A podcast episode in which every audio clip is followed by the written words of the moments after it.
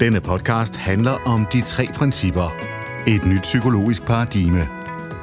Her deler psykolog Anne Stærk Dickinson og psykoterapeut Belinda Duncan deres erfaringer med, hvordan en ny og enklere forståelse af vores menneskelige sind kan give mere lethed og glæde i livet. Du vil opdage, at der altid er håb. Der er bare lige noget, du skal få øje på først. Læn dig tilbage, slap af og glem alt, hvad du hidtil har troet, du vidste om psykologi. Hej alle sammen, og velkommen. Øhm, vi øh, har lige snakket sammen, Belinda og jeg, omkring, øh, hvad der optager os for tiden, og, øh, og et emne, som vi begge to synes er både øh, ret sjovt, men egentlig også super relevant, det er det her med, hvordan vi altså som mennesker bare har sådan en trang til at skulle regne den ud. Altså hvordan vi forsøger at forudsige udfaldet af, og hvis det bliver sådan og sådan, så kan vi gøre det og det, fordi så opnår vi det, vi gerne vil have. Og, øh, og noget af det, de tre principper peger på, er jo, at vi altid oplever det, vi selv tænker. Så, så længe vi prøver at regne den ud, så er vi jo i virkeligheden mentalt i vores fremtid, øh, og optaget af noget, som ikke findes endnu, men som vi forestiller os findes. Så vi tænker noget frem, som vi forsøger at løse. Og øhm, altså det har jeg i hvert fald selv været rigtig, rigtig god til. Øhm, men jeg, jeg må, altså det der med at få øje på, at vi behøver det ikke, og begynde at få tillid til, at vi kan gøre noget andet, har været en kæmpe øjenåbner for mig. Så det, øh, og for Belinda. så øh, så det, det vil vi gerne snakke lidt mere om øh, i dag. Ja. Mm. Mm. Ja. Altså, jeg ved i hvert fald, at, at, at, øhm, at jeg tænker, at det er super relevant lige nu, fordi vi nærmer os julen med hastige skridt. Og hvis der er noget, vi som mennesker har forventninger til, så er det det her med julen, hvordan den skal udspille sig og udfolde sig, og hvem vi skal være sammen med, og på hvilken måde, og traditioner, og alting skal for mange menneskers vedkommende helt sådan være, være ret perfekt eller på en bestemt måde, før de ligesom synes, at det er rigtigt. og jeg havde øh, en samtale med, med en, en ung pige her den anden dag, øh, som simpelthen var så ked af det, da, da hun kom i klinikken. Øhm, hun havde øh, taget en beslutning op sammen med sin kæreste, at øh, nu havde det været corona, og øh, de havde haft vældig travlt i deres liv og sådan noget, og de havde en ret stor vennekreds, som de ikke havde set i vældig lang tid. Så de havde taget en beslutning om at holde en stor fest for de her venner. Og det hun så fortæller mig, det er, at hun allerede på forhånd ligesom har en forventning om, at der er nogle bestemte af de her venner, som hun er ret sikker på kommer til at melde afbud. Hun ved også præcis, hvem det er. Øhm, og det er hun allerede sådan en lille smule sur over på forhånd, selvom hun jo rent faktisk ikke ved, om det er tilfældet. Så, så inden festen ligesom løber af stablen, så har hun allerede sådan fået kørt sig selv en lille smule op, og, og hun er vældig travlt som jeg planlægger, det skal være på en bestemt måde, og ting skal foregå i en bestemt rækkefølge, og hun laver sædler og skriver ned, hvilke dage der skal laves hvad, så alt ligesom bare kan udspille sig fuldstændig perfekt. Øhm, og så viser det sig faktisk, at hun har ret. Der er en del af de her mennesker, som hun ligesom havde forudsagt ikke ville komme, som, som rent faktisk melder afbud. Øhm, og så, så, så, så spørger han sådan, om, om hun ved, hvorfor de har meldt afbud. Så siger hun så, øh, ja, det ved jeg faktisk godt. Øh, og så kommer hun med en hel masse forklaringer, men, men hvor jeg sådan kan høre, at, at måske er det ikke så faktuelt. så jeg spørger hende, om, jamen, ved du rent faktisk, at det er sådan her, det forholder sig? Nej, men, men, men det kunne hun sådan regne ud, hvorfor det var, at de havde meldt afbud, men hun havde ikke sådan fået spurgt. Og så øh, kommer de til dagen, hvor den her fest ligesom løber af stablen, og, øh, og det der så sker, det er, at fordi hun har alle de her forventninger til, hvordan tingene skal være, så får hun ligesom planlagt en skuffelse for sig selv. Hun får ligesom spændt ben for, at den her fest egentlig får lov til at udfolde sig, som den nu udfolder sig. Dagen efter festen, så, eller det et par dage efter festen, så er der mange af, af, af deltagerne fra festen, der sådan skriver til hende og ringer til hende. Åh, det var bare så hyggeligt, og det var sådan lidt anderledes fester. Det var skønt det der med, at der ikke var så meget larm, og åh, der havde været så mange dybe, gode snakker, og de synes bare, det havde været skønt. Men hun synes, det havde været en dårlig fest. En virkelig dårlig fest. Og så, så spørger jeg sådan lidt ind til, jamen, mm, hvordan det kunne være, at hun synes, det havde været dårligt. Jamen det var fordi, at, at hun, hun havde ligesom forestillet sig, at til denne her fest, så skulle der være masser af larm og fest og ballade og musik, og de skulle danse, og folk skulle blive der til langt ud på natten, og de måtte også gerne blive lidt fulde og så videre. Og det havde været helt anderledes, end hun havde forestillet sig, så nu havde det været en dårlig fest.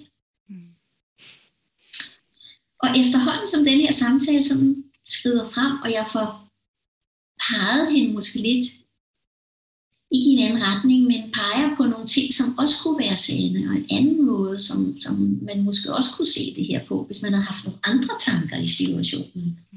Så gik det mere og mere op for hende, hvordan hun havde fået virkelig spændt ben for sig selv. Og når hun sådan sad lidt med det, så siger hun, det var jo faktisk den fedeste aften ever, altså. Og så siger hun sådan, jeg er jo helt tosset, siger hun så, ikke? Og, og hvor jeg siger til hende, ja, men velkommen i klubben.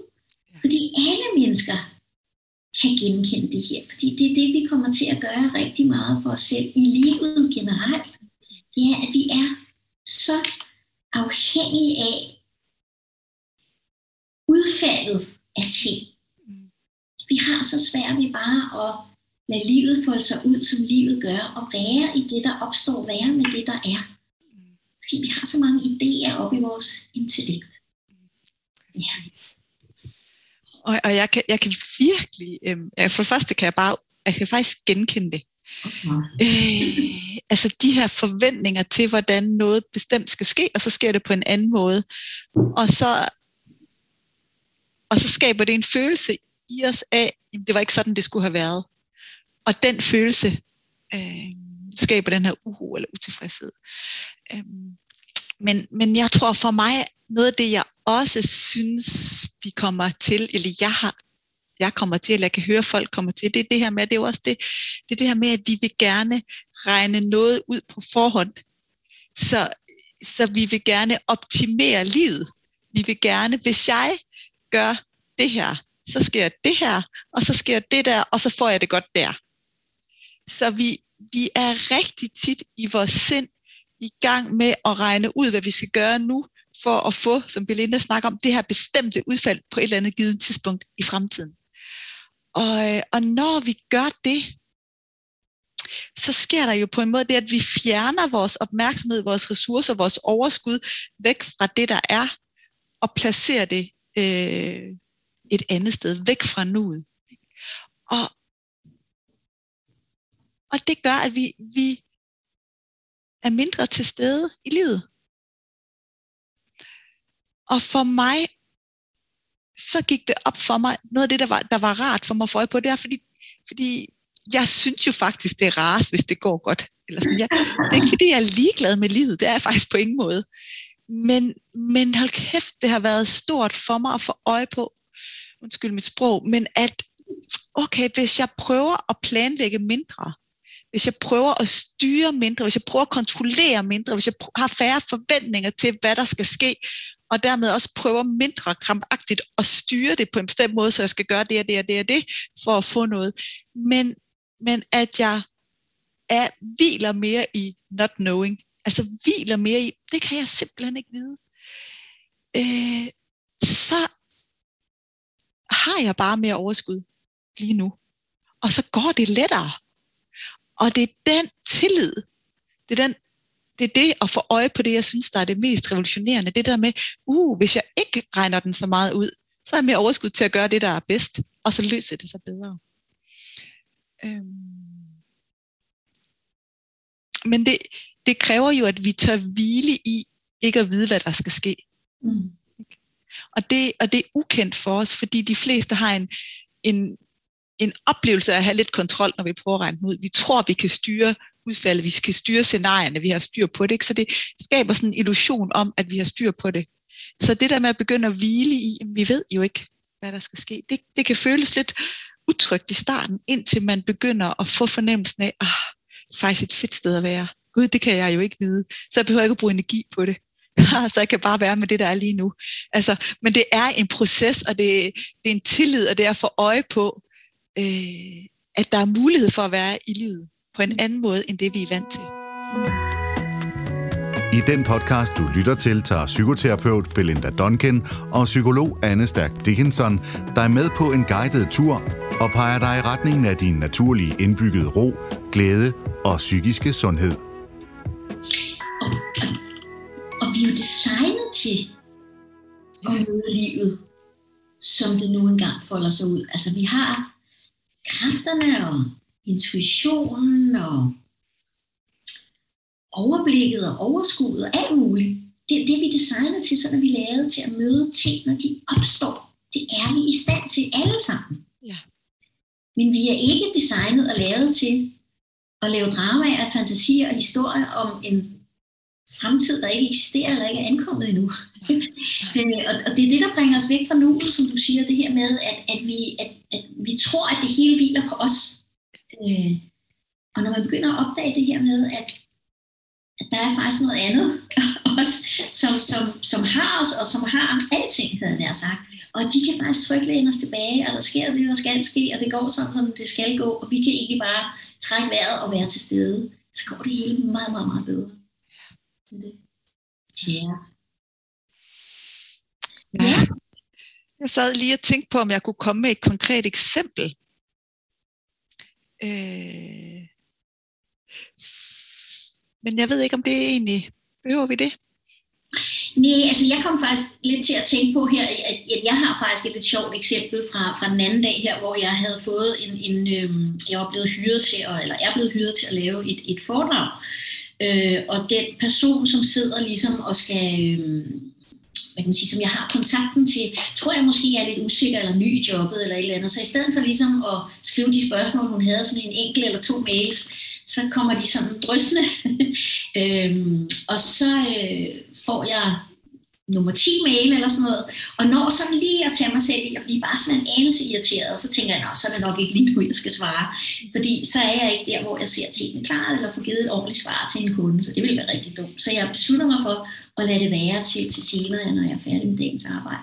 Og den dag, der arbejder jeg hjemmefra, så øhm, øh, jeg, jeg kan lige nå at hænge vasketøj op i to samtaler.